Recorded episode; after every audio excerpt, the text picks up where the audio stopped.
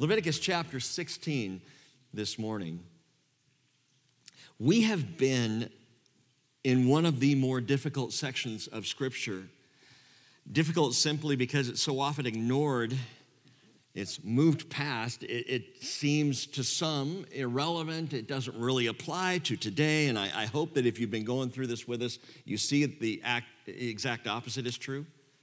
The application of God's word is relevant to every culture, to every time, to every person. It always meets us where we are.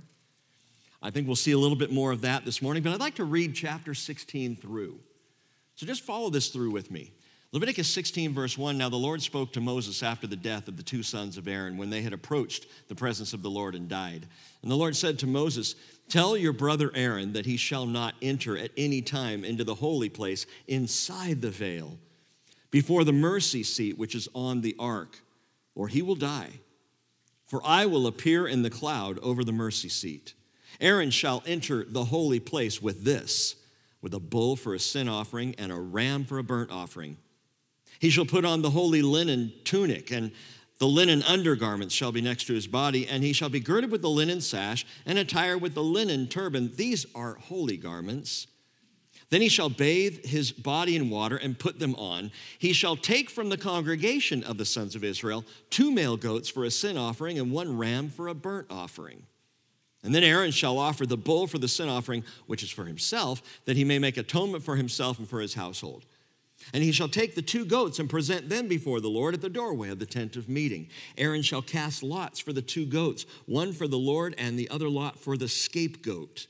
And then Aaron shall offer the goat on which the lot of the Lord fell and make it a sin offering. But the goat on which the lot for the scapegoat fell shall be presented alive before the Lord to make atonement upon it, to send it into the wilderness as the scapegoat.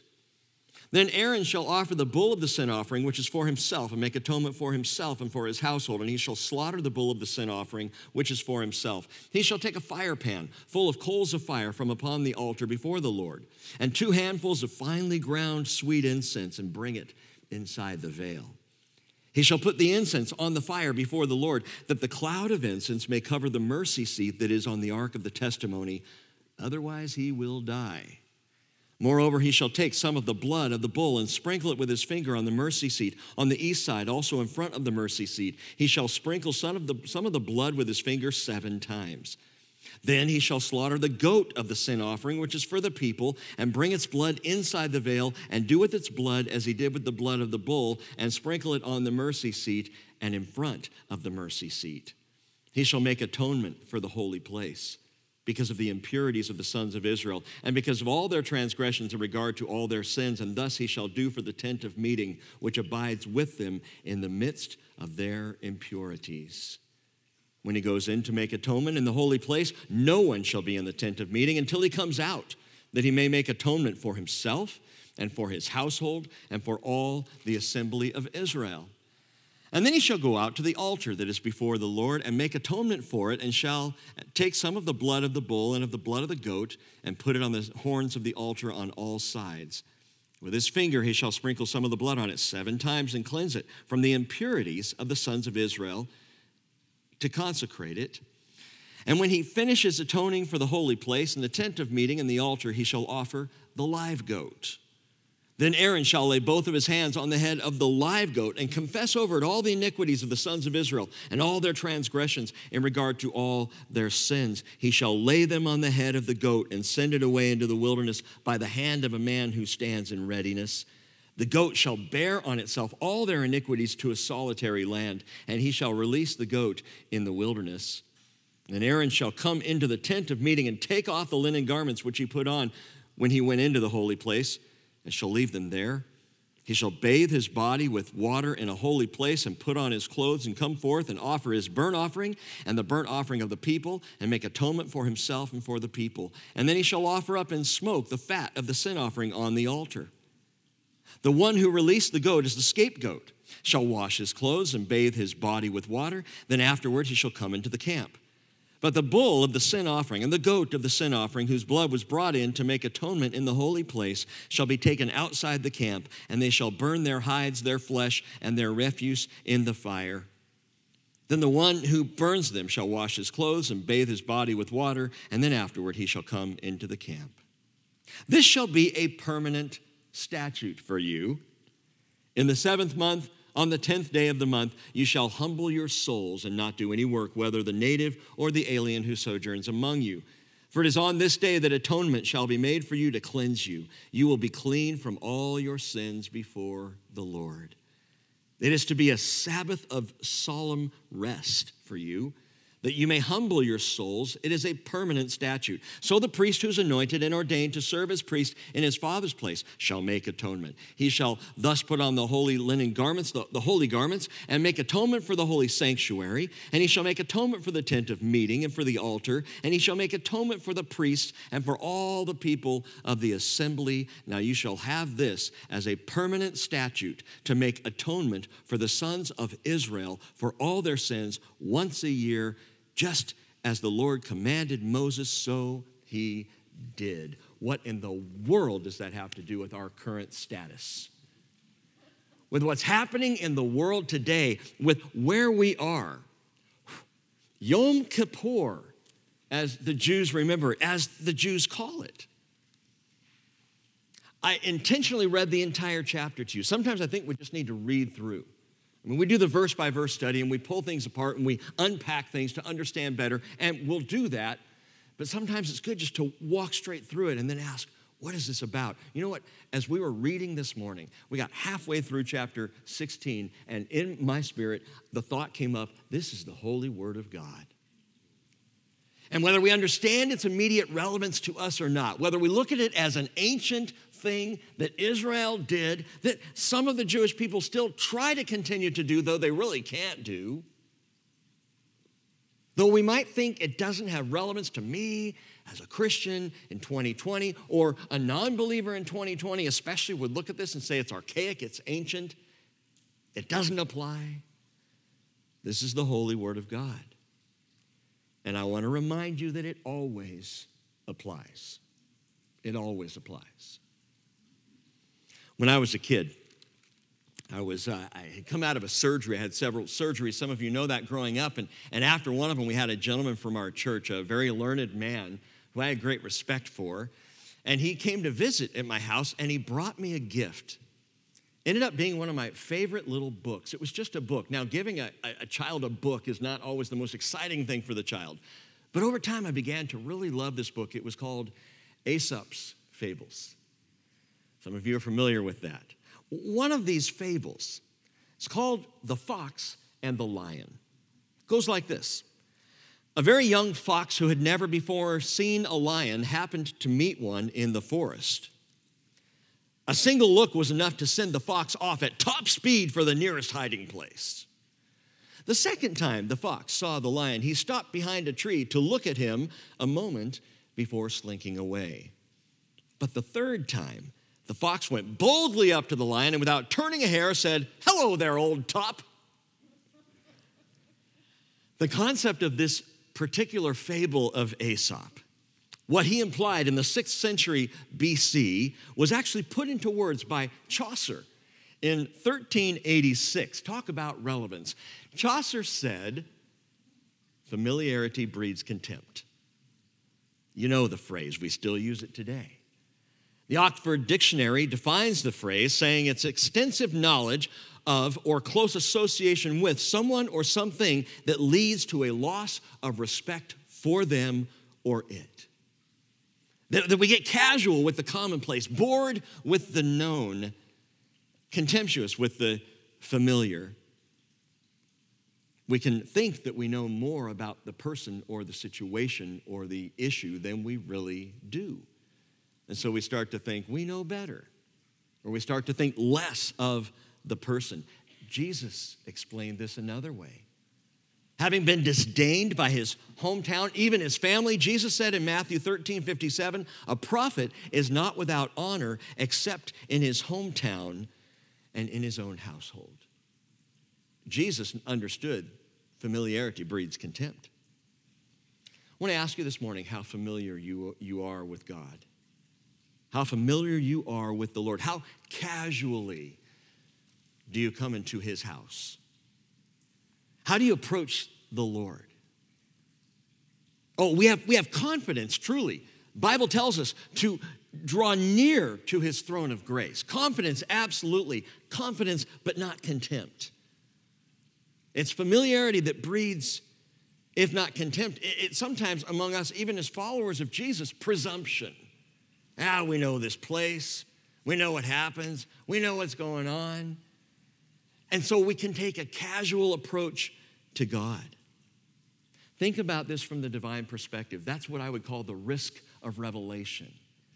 The risk of God revealing himself to man is that familiarity that causes people to react in a common way to God rather than with holy fear, rather than with deep, abiding awe and respect, and yes, love. We can get so comfortable. God, having explained himself to common man, took quite a risk. Not that there's anything about him that we shouldn't know, but because of how poorly we often handle the knowing. Like with the fox and the lion, it doesn't take long for some to become offhanded toward the Lord, the man upstairs, the big guy, which are things that God should never be called. Yeah, he's a loving father. Yes, a dear and deep and personal friend. Jesus even took the moniker of brother. But to refer to God as anything less than who he is, well, that just comes out of our familiarity. He wants us to draw near. You're looking at me like, okay, Aesop's fables, and what are we talking about this morning? Yom Kippur? Think about Yom Kippur when God said to Aaron, you will not draw near to me unless you do it exactly this way or you will die. Not because God was issuing a threat, but because God understood Aaron, something Aaron did not, that God is God. And Aaron was common man. Draw near, absolutely, but on his terms, according to God's mercy, God's grace, God's holiness. Remember, the theme verse really of the whole book of Leviticus, be holy, for I am holy, Leviticus 11:44. Be holy, for I am holy. God's way of saying, be like me so you can be with me, so that you can come into my presence. And one of the great values of Leviticus is the time that God takes to teach us what holiness really means. That's what I love about this book. It's not just the offhanded, be holy. Oh, okay, holy, right. Who knows what holiness means? Well, God knows, and God explains. And so we come, and I suggest trembling, to this most holy day of the Jewish calendar year in Leviticus 16, Yom Kippur. Yom Kippur. It's the 10th of Tishri. Typically falls September to October in our time frame. The calendar's a little bit off, the Jewish calendar from the Western calendar. But this year it was September 27th into September 28th, Yom Kippur. Next year, 2021, it'll be September 15th to September 16th. Go ahead and put that on your calendars. And the Jews refer to Yom Kippur as a day of affliction. A day of affliction. Look at chapter 16, verse 27. Well, no, not 27. Is that the one I want? No, it's not. Well, I'll find it. Oh, yeah, okay. 29. Shall be a permanent statute for you in the seventh month. On the 10th day of the month, you shall humble your soul. Some translations say afflict. You shall afflict your souls. You shall humble your souls and not do any work, whether native or alien or sojourns among you. For it's this day that atonement shall be made. Kippur shall be made for you to cleanse you, and you will be clean from all your sins before the Lord. A day of humility and seriousness. Day of affliction. Yom Kippur. Well, as Leviticus 16 begins, and I want to tell you, I fully intended to study Leviticus 16 this morning. We're not going to. I was into the study, I was thinking it through, processing it, and I was looking back to the run-up to Leviticus 16, and you know what? As it begins this law of this holy day, we suddenly get transported back to chapter 10. Throws us back. We've been bowling along chapters 11 through 15, dealing with this section of purification, and suddenly as we get to chapter 16, the last chapter on the section of purification, we get launched back in time, as it were, back to what took place in chapter 10. You may recall when Aaron's sons, Nadab and Abihu, dared, probably drunk, to offer strange fire before the Lord. And they were immediately fired. They were permanently removed from office. They were terminated. Chapter 10, verse 1, look back there. Now Nadab and Abihu, the sons of Aaron, took their respective fire pans and after putting fire in them, placed incense on it and offered strange fire before the Lord, which he had not commanded them. And fire came out from the presence of the Lord and consumed them, and they died before the Lord. Now, we studied that chapter, and when we looked at it, we wondered what the strange fire might have been.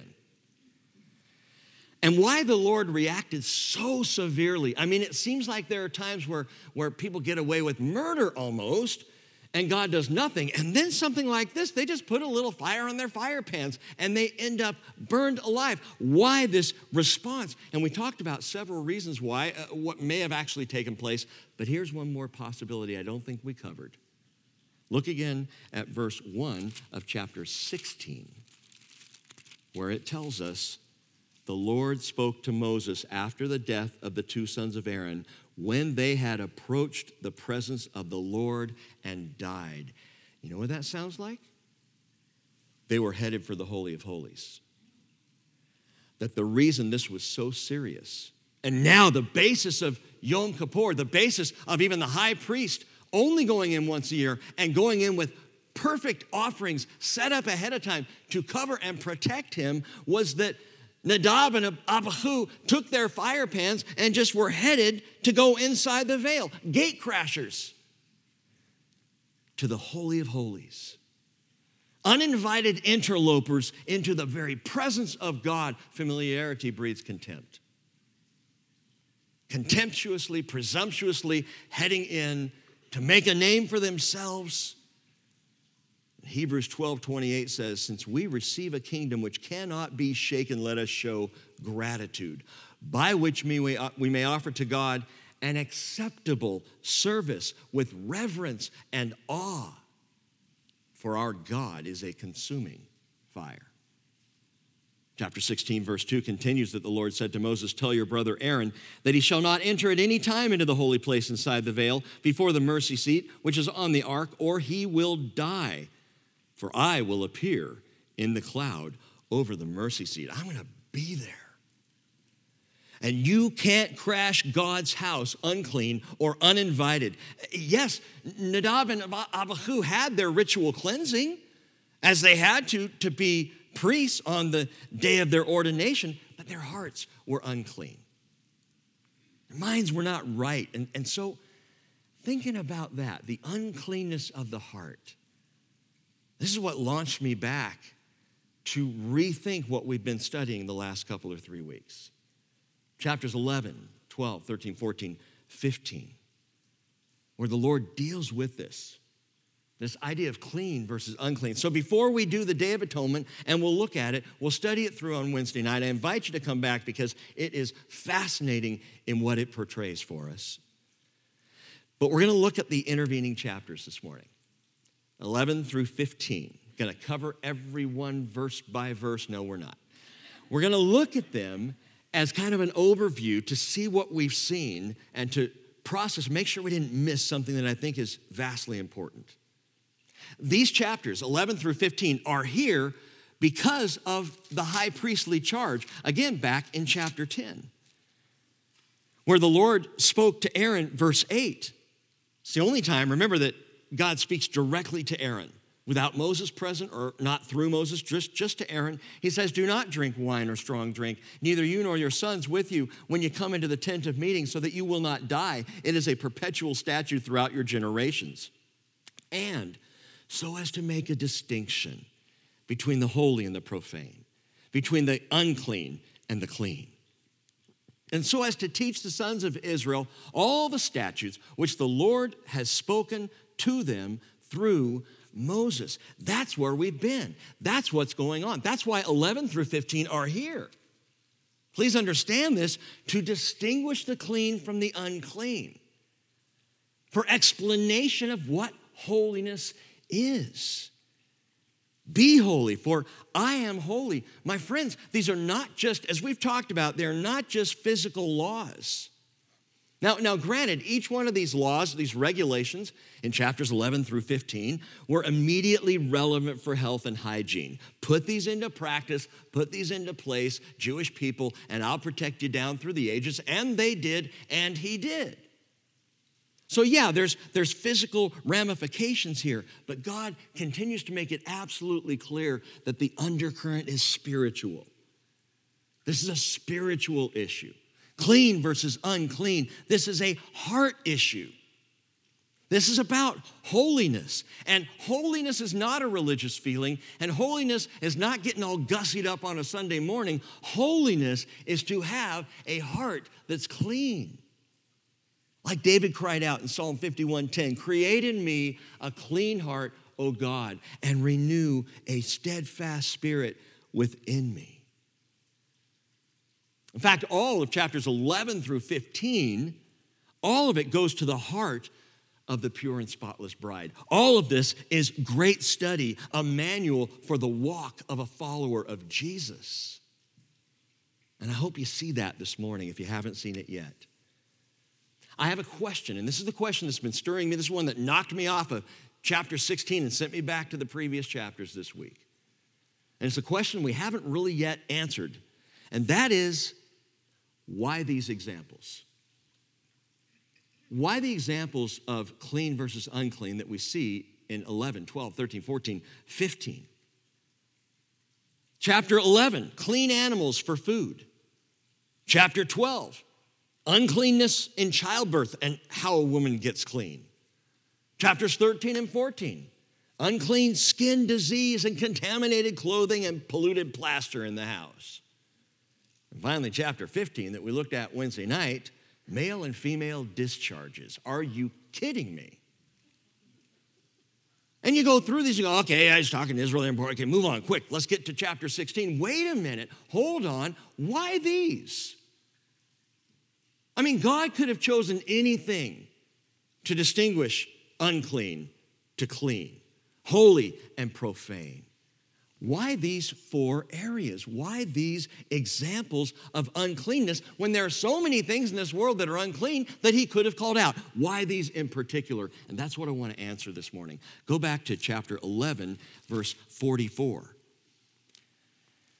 11:44, the Lord says, for I am the Lord your God. Consecrate yourselves, therefore, and be holy, for I am holy, and you shall not make yourselves unclean with any of the swarming things that swarm on the earth. For I am the Lord God, who brought you up from the land of Egypt to be your God. Thus you shall be holy, for I am holy. He repeats, and then he says, this is the law regarding the animal and the bird and every living thing that moves in the waters and everything that swarms on the earth. Why? To make a distinction between the unclean and the clean, between the edible creature and the creature which is not to be eaten. So note this. Here's the first example he gives. Clean versus unclean meat. Why? It is a picture of, number one, the sin we take in. The sin we take in. Why does he deal with animals at all? Because we're consuming, taking in, eating these things, and it is a picture of the sin we take in. This ultimately wasn't about beef and pork. If it had been about a beef versus a pork thing or certain animals and other animals, then the Lord wouldn't have changed his mind with Peter. If truly pigs were unclean, then BLTs never would have been on the menu. It never would have been okay because something doesn't just automatically become clean. God's making a point. Acts chapter 10, verse 15, what does he say to Peter? What God has cleansed, no longer consider unholy. Did God change his mind? Did suddenly he think, well, bacon's okay? When, by the way, did God consider all food clean? That's an interesting question. I mean, it was Acts chapter 10 when Peter was up on the roof of Simon the Tanner's house. Remember that? And he's praying, and he has this vision, and it's a vision of a sheep being let down from heaven. 3 times the sheep probably looks like a Jewish prayer shawl, but filled with unclean animals. And the Lord says, rise, Peter, kill and eat. Peter says, no, I've never eaten anything unclean. And God says, what God has cleansed, no longer consider unholy. When had God cleansed it? I think Mark gives us the answer. Mark chapter 7, verse 18, Jesus says, are you so lacking in understanding also? Do you not understand that whatever goes into the man from outside cannot defile him? Because it does not go into his heart, but into his stomach, and is eliminated. Mark says, thus he declared all foods clean. And I suggest that that was the moment. That Jesus is the one, God in the flesh, who said all foods are clean, right in that moment. But get this, when the shift occurred was when Jesus finally explained it's the heart that matters. And the reason why beef versus pork isn't the issue is because beef and pork doesn't go to the heart, it goes to the stomach. I know the cholesterol goes to the heart, but look, stay with me. The food goes to the stomach, it doesn't go to the heart. But you know what? Some things do enter the heart. There are things that we ingest that go directly into the heart. And this physical ingestion of unclean animals gives a graphic picture, garbage in, garbage out. What I take into my heart comes out of my heart, either clean or unclean. I'll put it to you this way, we're either gonna feed the sin appetite with unclean things, or we're gonna nourish the spirit with clean things. There's the sin we take in. You want to chew on this some more. Compare the deeds of the flesh. Thank you. Compare the deeds of the flesh with the fruit of the Spirit. We're not going to do it this morning. I'm not going to have time. But Galatians chapter 5, verses 19 through 25 is your homework this week. Compare the deeds of the flesh and the fruit of the Spirit. And you tell yourself, you ask yourself, which of these am I taking in? What am I taking in? What is the sin I take in? Because as I take in unclean things, and it could be what we watch and what we read, it could be what we hear, the people we hang out with, the places we go, all of these things that have impact that we take in spiritually and affect the heart. Deeds of the flesh, unclean. Hey, the heart is already having its issues. There is already the sin nature. It doesn't need any help. But as we take in unclean things, we feed that. Or the fruit of the Spirit. What are you taking in? Paul put it this way, and it's beautiful. And by the way, a verse I think every believer ought to memorize. Philippians 4:8. Finally, brethren, whatever is true, whatever is honorable, whatever is right, whatever is pure, whatever is lovely, whatever is of good repute, if there is any excellence, and if anything worthy of praise, dwell on these things. And if I was writing it, I would add, not your news app. Does that bring you peace? Your favorite commentator on whatever channel? Dwell on these things. Take these things in. Why? Because rather than sin being taken in, we take in grace. We take in goodness. We feed the Spirit, and the Spirit gets stronger, and the Spirit produces the fruit in us. Love, joy, peace, patience, kindness, goodness, gentleness, faithfulness, self-control. The sin we take in. That's why he's talking about unclean food. That one's easy. The next thing of which God makes an example is uncleanness in childbirth, Leviticus chapter 12. Why that one? Well, there's the sin we take in, and there's also the sin we begin. You could say the sin we birth, because humanity has a natural proclivity to sin. That's what all of us would do in the flesh. That's what we do naturally. We don't have to be taught. You know that old song? In fact, James Taylor just did a cover of it. You have to be carefully taught.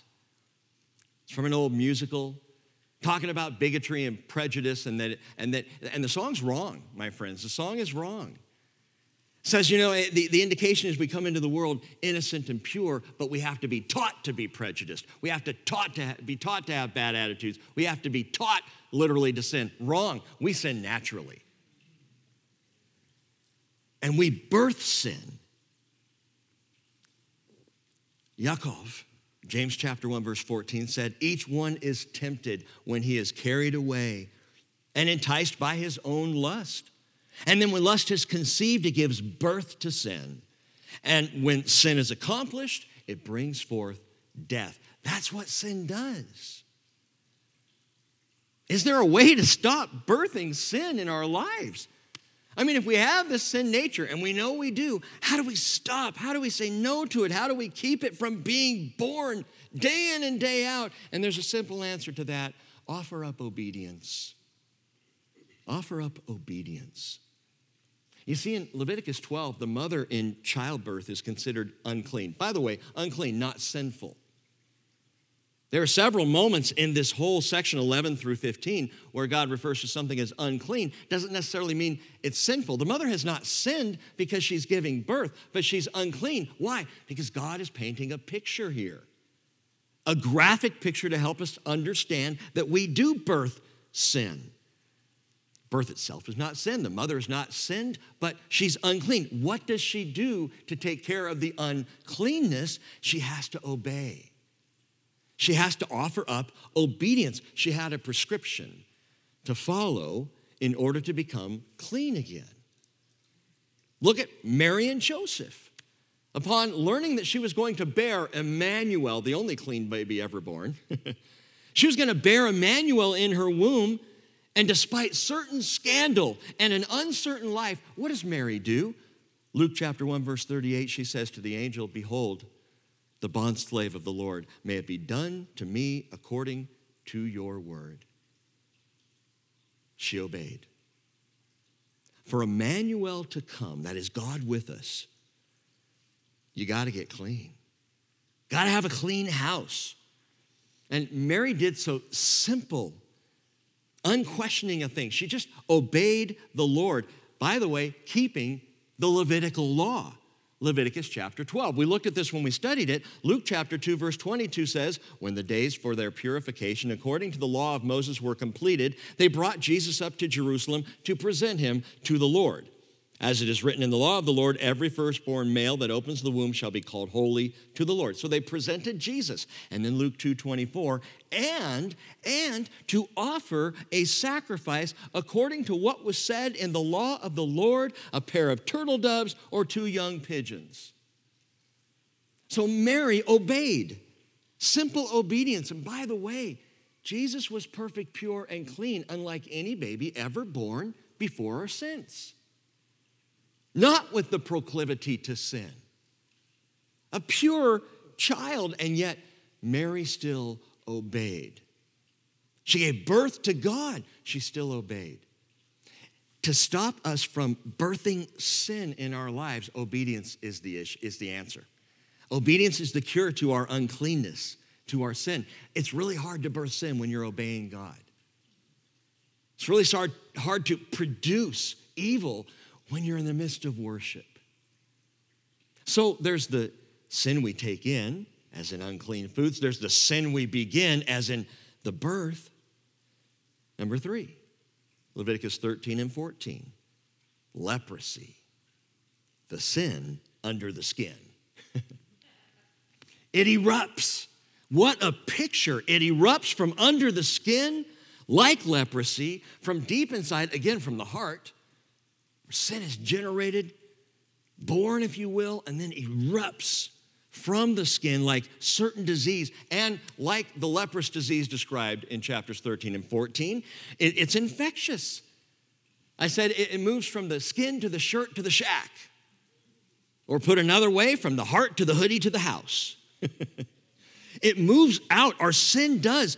We think we've got it handled. We think it's cool. We got it. We can hold it in, and yet it comes out. Next thing we know, we're wearing it on our sleeves until ultimately it affects, it touches everything that we touch, making everyone unclean, everything all around us. Like I said when we studied this, no one sins in a vacuum. It is a lie of the enemy to say, well, I'm the only one that's going to be affected by this. Not true. Not true. Like leprosy, like the skin disease, like the disease of the garments, like the disease that gets into the walls of the house, it spreads and it infects. What do we do? How do we deal with that? We call for the purificatory priest. We studied this last week, and I talked about that. I got home, and my daughter, Anna Marie, goes, the what priest? What's that word you used? Percocet? What was that? Perspicacious? What is it? I said purificatory, and then I said the priest who purifies. And she goes, oh, why didn't you just say that? Because purificatory is more fun. The priest who purifies. We call on the purifying priest to offer sacrifice. That's what the leper does. That's what we do. It's how we deal with the sin under the skin. We call for our purifying priest, Jesus, who is the priest who purifies, and he also is the offering. That's the amazing thing about Jesus, as we've talked about. He is both priest and offering. 1 John 1:9 says, if we confess our sins, he's faithful and righteous to forgive us our sins and to cleanse us from all unrighteousness. And again, we spent some time on that last one last week, but there's one more unclean issue here that I want to deal with, that we need to think through. There's the sin we take in. There's the sin we begin. There's the sin under the skin. But then we come to chapter 15. Chapter 15, just look at it, verse 2. Speak to the sons of Israel and say to them, when any man has a discharge from his body, his discharge is unclean. I'll never forget the first time I read that. What? What are we dealing with here? I remember way back then, because I was a youth pastor. I'll never teach that passage. Oh, never say that to the Lord. I have now taught through it 2 different times. And in fact, the King James translation, Leviticus 15:2, and if you were here Wednesday night, you heard this. It actually reads this way. When any man has a running issue out of his flesh, because of his issue, he is unclean. And the further you get into Leviticus chapter 15, the more you see that it's all about unclean discharges. Issues from the flesh, male, the first half of the chapter, and female, the second half of the chapter. It's intimate, it's personal, and it's a bit embarrassing. I told Cheryl when I got home Wednesday night, the way I deal with it, I just put my head down and go. Just teach, don't stop, just go. Because if you stop, you're going to go, whoa. Unclean discharges. What in the world is that a picture of? Note this, mark this down. Number 4, the sin we keep in. What do you mean? Secret sin. Secret sin. These male and female bodily discharges, these running issues of the flesh, remind us, as I said over and over Wednesday night, if it issues from the flesh, it is by nature unclean. But here's the thing. Who's going to know? If you read the chapter and you recognize what's being talked about and where these issues are coming from, it's from our most private parts, who's going to know? Who's going to be aware that there's something going on with these private issues that are not outwardly obvious? No one's going to know, like sexually transmitted diseases, which is what the chapter is mostly dealing with, and menstruation. Again, really? Who's going to know what's going on? It's so personal, so private, so hidden. Sexually transmitted diseases. I'm going to repeat a statistic I gave on Wednesday night. Did you know that a third of all Americans are walking around with an incurable sexually transmitted disease? We're all worried about COVID. And we've got 113 million Americans with incurable STDs going on right now. 1 out of 3. That blew my mind when I saw the statistic. And you wouldn't know. You'd have no idea. At Safeway, walking down the street, sitting in church, you'd have no idea. It's private. It's personal. It's not something you're talking about.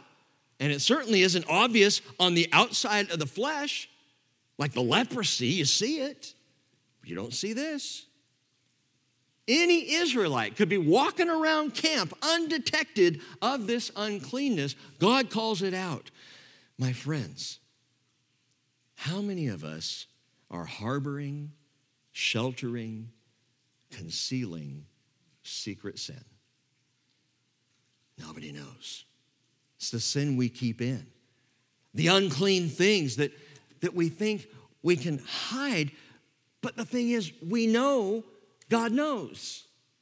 Don't we? We know he knows. And with brutal honesty.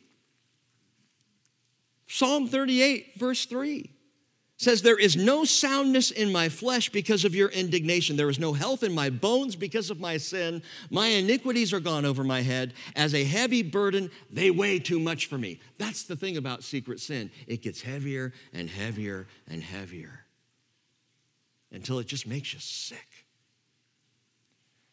And God knows, and you know. And you know that God knows, but we lie to ourselves when we think, as long as no one else knows, I can hide this, I can keep it under wraps. It doesn't have to be a thing, but it's killing us inside. And Psalm 90, verse 8 says, you have placed our iniquities before you, our secret sins in the light of your presence. He knows. Hebrews 4:13 says, there is no creature hidden from his sight, but all things are open. I've shared before, this word open in the Greek is so graphic. It describes the flaying of an animal. An animal that's been hunted, that is now split open and gutted and cleaned out. That's what, all things are laid open. And then he says, and all things are laid bare, which literally means naked, to the eyes of him with whom we have to do. You know that he knows. And you know what? That's not to slam anyone with the old school, God is watching you. Mamas used to do that to their kids all the time. They're going out the door of their house. You know, God is watching you. God's watching. Hey, the truth is, again, we know he sees. I like the answer to that. God is watching you because he can't keep his eyes off you. Because he's a father who adores you. Not because he's waiting to pounce, but he does know. And you know he knows. But again, it's a game we play, out of sight, out of mind. Well, you might get it out of sight, out of mind, but it's still in the heart. And we know just as Adam and Eve knew. First sin, think about this. Genesis 3, verse 8, they heard the sound of the Lord God walking in the garden in the cool of the day, and the man and his wife hid themselves from the presence of the Lord among the trees of the garden. Maybe he didn't see, maybe he doesn't know. Put it under wraps. And then the Lord God called to the man and said to him, where are you?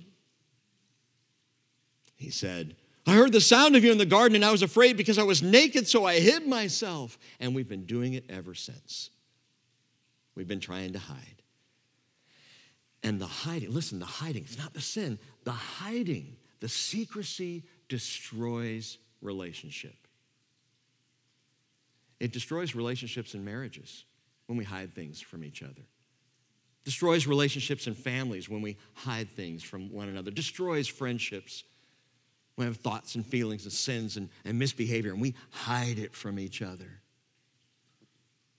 Secret sin. What's the answer to secret sin?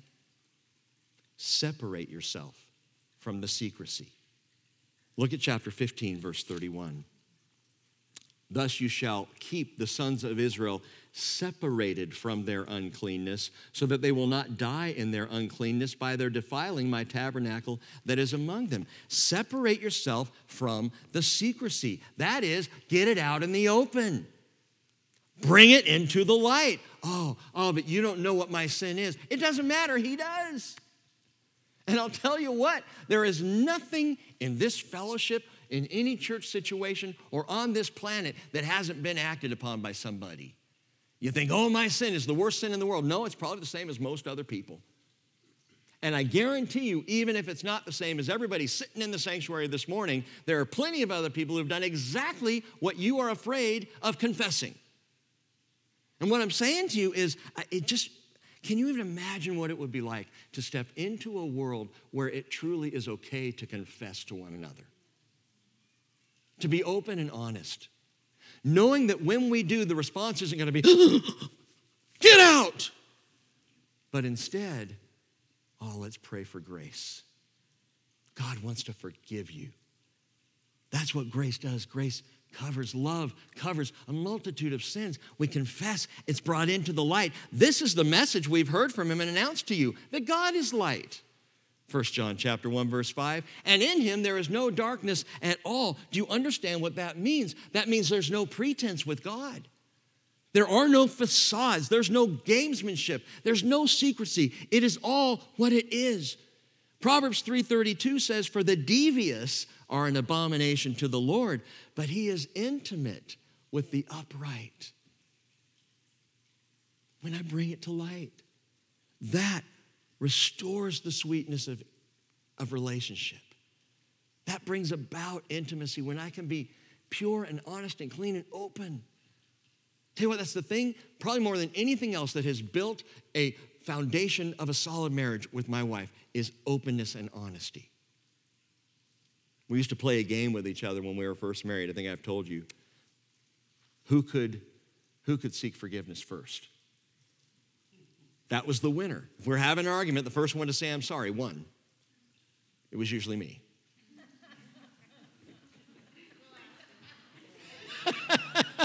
We'll ask her. That's great. I'm seeing people texting right now. Is that true? Is that true? And you know she's watching the live stream, so she's just going. Intimacy is complete openness. It is walking in the light as he is in the light. You want to get close to God, man, get real with him. Be straight up, honest, transparent. Here's the deal. He already knows. He wants you to open that up. If we say we have fellowship with him and yet walk in the darkness, secret sin, we lie. We don't practice the truth. 1 John 1:7, but if we walk in the light, as he himself is in the light. We have fellowship with one another, and the blood of Jesus, his son, cleanses us from all sin. Tell you what, the best thing for this fellowship is the ability for us to confess one to another. That will increase intimacy and trust and relationship among us. And Jesus cleanses us from that sin. See, that's the beautiful thing. Walk in the light. But what if I do that and he realizes what I've done? He cleanses you from all sin. Washes it away. It is one of the most liberating verses in all the Bible. That he cleanses it. We just open up and he makes it clean. Why would the Lord make an example of something so uncomfortable as Leviticus 15? To teach us to stop hiding. To show us, here's a picture of your secret sin. What do? Bring it into the light. Here's the thing, from public issues to, or public eating to private issues, from chapter 11 to chapter 15, the whole thing explains that all people will, one way or another, contract uncleanness. That's the state of humanity, intentionally or unintentionally.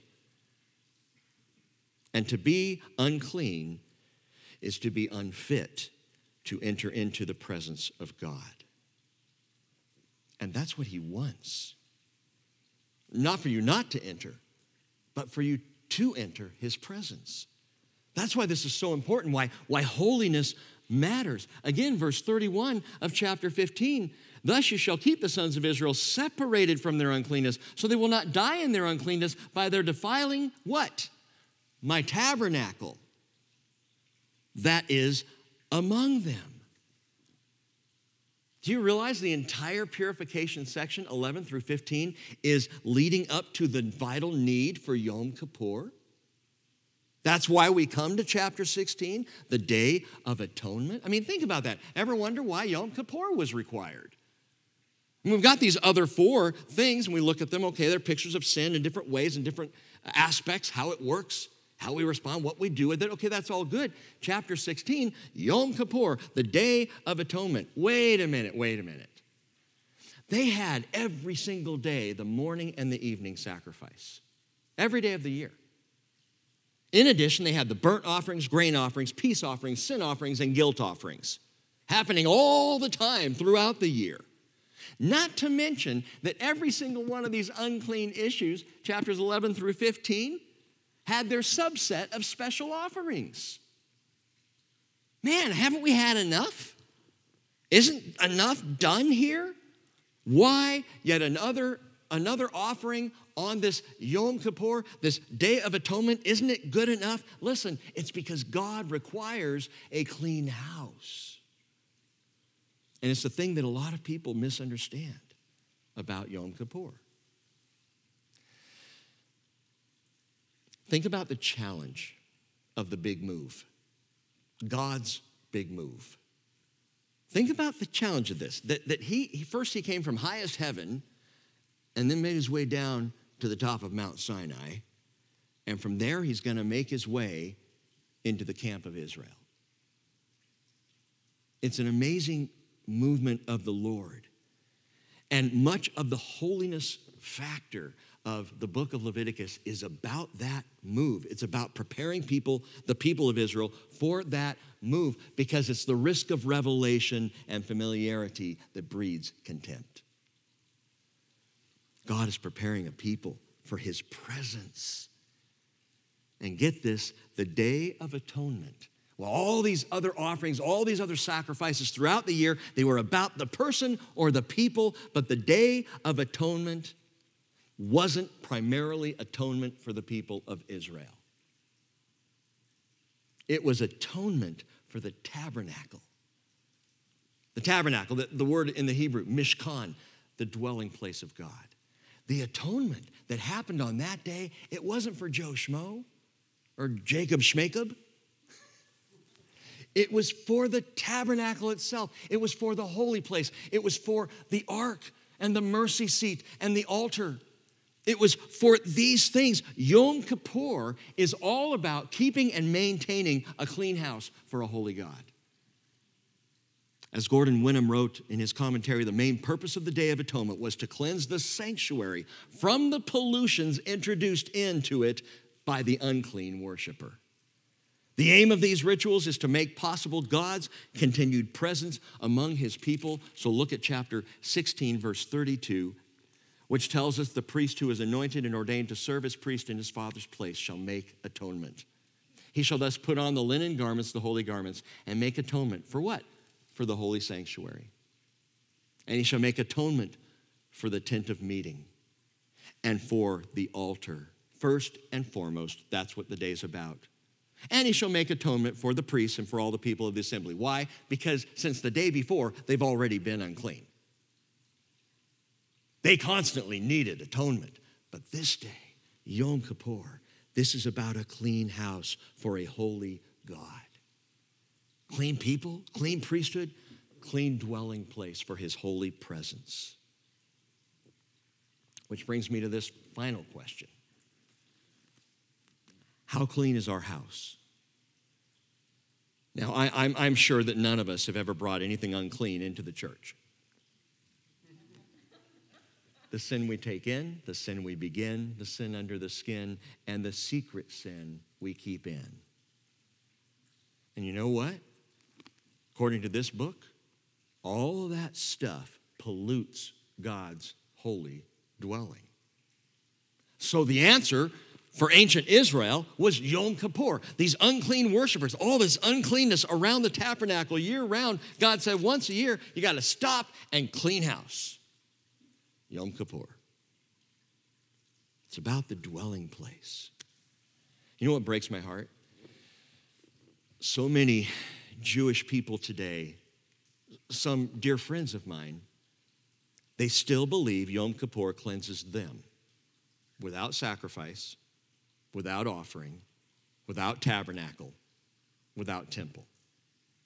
They still keep Yom Kippur. On Chabad.org, it says, for nearly 26 hours we afflict our souls. We abstain from food and drink, do not wash or apply lotions or creams, do not wear leather footwear, and abstain from marital relations. Instead, we spend the day in synagogue praying for forgiveness. We take the day and afflict our souls, says the Jewish person. And I'm not meaning any disrespect here, but it is a complete waste of time. It doesn't work. It's become a day of groveling, self-affliction and seriousness. I have Jewish friends who say of all the Jewish holidays of the year, they hated Yom Kippur the most because that's the one where they had to fast, no marital relations, and all day long they just went to temple and prayed and read Leviticus 16. Seriously, I had a Jewish friend who said, I just hated that day. It misses the whole thing. And here it is. Yom Kippur pointed to the most profound moment in all of history when Messiah cried out, Luke 23:34, Father, forgive them. They don't even know what they're doing. He who was born into this world yet clean, who ate with sinners, and yet Jesus remained clean, who touched lepers, still clean. He came into contact with a woman who had a 12-year bleeding discharge, and he walked away clean. And Jesus even touched death. In fact, on that same day, he walks away from the woman, goes to the little girl's house, synagogue leader's daughter's house, and raises her from the dead. And all the while, Jesus is never unclean. Goes into funerals, breaks them up, touching the coffin. Young man raises back to life. What are you doing, Lord? You're going to be unclean. Not Jesus. Because he's so pure. He's so clean. He's so righteous. Touching all these things and never unclean until Calvary. Until that day. Until the cross. When the clean wore our unclean so that he might wash it out by his blood. 2 Corinthians 5:21, he made him who knew no sin to be sin on our behalf so that we might be called the righteousness or become the righteousness of God in him. Man, it was that day when the veil was ripped from top to bottom in the house of the Lord. The Lord told Aaron, don't you go behind the veil without these specific cleansings and offerings in this specific order, and it is detailed in Leviticus 16, don't you come in here without doing it, and only once a year. But on that day, God ripped the veil, said no more. Why? Because what God has called clean, no longer call unclean. What a marvelous day. The long symbolized cleansing of the house of the Lord on that day was personified. And this is where my Jewish friends are so close. They're so close, but missing Messiah. The Yom Kippur, you know what? It actually is a personally atoning picture. It is personal. Wait, Rick, you said it was about the tabernacle. It is about the tabernacle.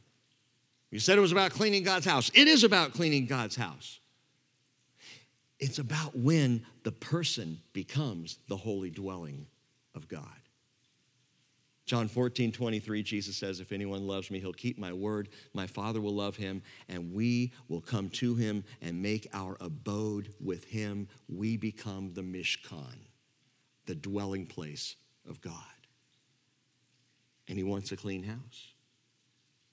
So before he takes up residence in you, he makes you clean. And what God has called clean, no longer call unclean. Don't do it. Don't do it. Don't look in the mirror and say, unclean. Don't sit there and grovel in your sin, unclean. Repent. Confess.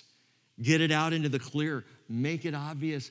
Bring in a brother or sister. Pray together. Change direction. Stop the lifestyle. Just bring it before the Lord. He wants you clean that he might dwell in your house. Listen to this. Hebrews chapter 9, verse 6.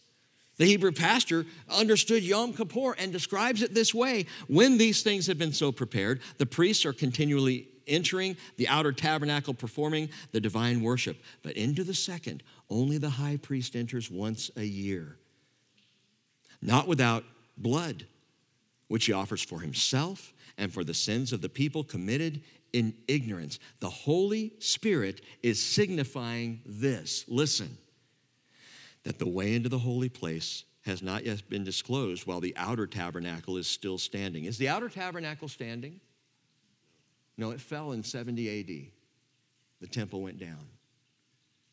He said, it's a symbol for the present time. Accordingly, both gifts and sacrifices are offered, which cannot make the worshiper perfect in conscience, since they relate only to food and drink and various washings and regulations for the body imposed until a time of reformation. But when Christ appeared as a high priest of the good things to come, he entered through the more greater and more perfect tabernacle, not made with hands, that is to say, not of this creation, not through the blood of goats and calves, but through his own blood, he entered into the holy place once for all, having obtained eternal redemption. For if the blood of goats and bulls and the ashes of a heifer, sprinkling those who have been defiled, sanctify for the cleansing of the flesh, listen, how much more will the blood of Christ, who through the eternal Spirit offered himself without blemish to God, cleanse your conscience from dead works to serve the living God. That's what this is about. All these laws of purification leading right into Yom Kippur. They reveal our need. They reveal our uncleanness. They direct us to Jesus, who is the completion of our purification. So that rather than coming before God flippantly or with contempt, we have confidence, Hebrews 10:19, to enter the holy place by the blood of Jesus, by a new and living way, which he inaugurated for us through the veil that is his flesh. And now I think we're ready to look at Leviticus 16. So let's start. Chapter 16, verse 1, we'll cover on Wednesday night. You ever just feel dirty? I remember a long time ago going with a bunch of youth pastors. Yes, it was youth pastors, and we met in Las Vegas for a convention of youth pastors. I'm like, why? It was the only time I've been in Vegas in my life. I know many of you have probably been there more than that, but I was there just that one time. Second time. I was there when I was a kid. That's right. So I've been there twice. I remember walking down the strip and just feeling dirty. But you know what? I felt a whole lot more dirty since then, just in my own life. Life gets on you. Your stuff erupts. Try to hide it away. You can't hide it away. And you just wish that you could be clean. That's what Jesus does. He cleanses us from all sin. Sin's not okay. It's still wrong. It's still unclean. It's still unrighteous. It's still dirty. Jesus says, let me take that. Let me wear that. That my blood will cleanse you of it completely. And in that cleansing, there is freedom. There is grace. And in that cleansing, we do then have confidence to come before the throne of grace. Confidence. See, you can come before the throne of grace even if you have sinned. Do you understand that? All have sinned and fallen short of the glory of God. You can still come before the throne of grace if you have sinned, in your sin, crying out for forgiveness, and he will, at that throne of grace, forgive you. The difference is when I confess, when I reveal, when I have been made clean, then when I come before the throne of grace, I come with confidence. I don't skulk in the back. I come walking in, I'm like, I'm good to go. Why? Because of Jesus, who has cleansed me of all unrighteousness. This morning, he will cleanse you of all sin if you will have him. Will you have him? Will you have Jesus? If you'll invite him in, he will clean house. Jesus, we invite you this morning. And we ask you to take all this that we've talked about, all this stuff, because it brings things up, even in my own mind, as we look at these different ways that you expressed and described and explained the uncleanness in us. wow, Lord, it brings it up. And sometimes it's just the discomfort of that that makes us want to shove it back down and not deal with it and pretend it's not there. Lord, as this sin rises in us and we recognize our faults and our flaws and our failures, we come to you. We say, Jesus, forgive us, for we don't know what we're doing. Thank you for being so faithful to this. Thank you, Lord Jesus, for dying on the cross and at that moment nailing every one of our sins to the cross. Thank you, Lord Jesus, for going into the grave and putting an end to sin and killing it literally in your flesh while you remained alive in the Spirit. Lord Jesus, we praise you in your resurrection. And the picture that we have before us of one bright and clean rising from the dead, as we will be one day. But this morning, Lord Jesus, what you have cleansed, may no one call unclean. Make us clean today. In Jesus' name.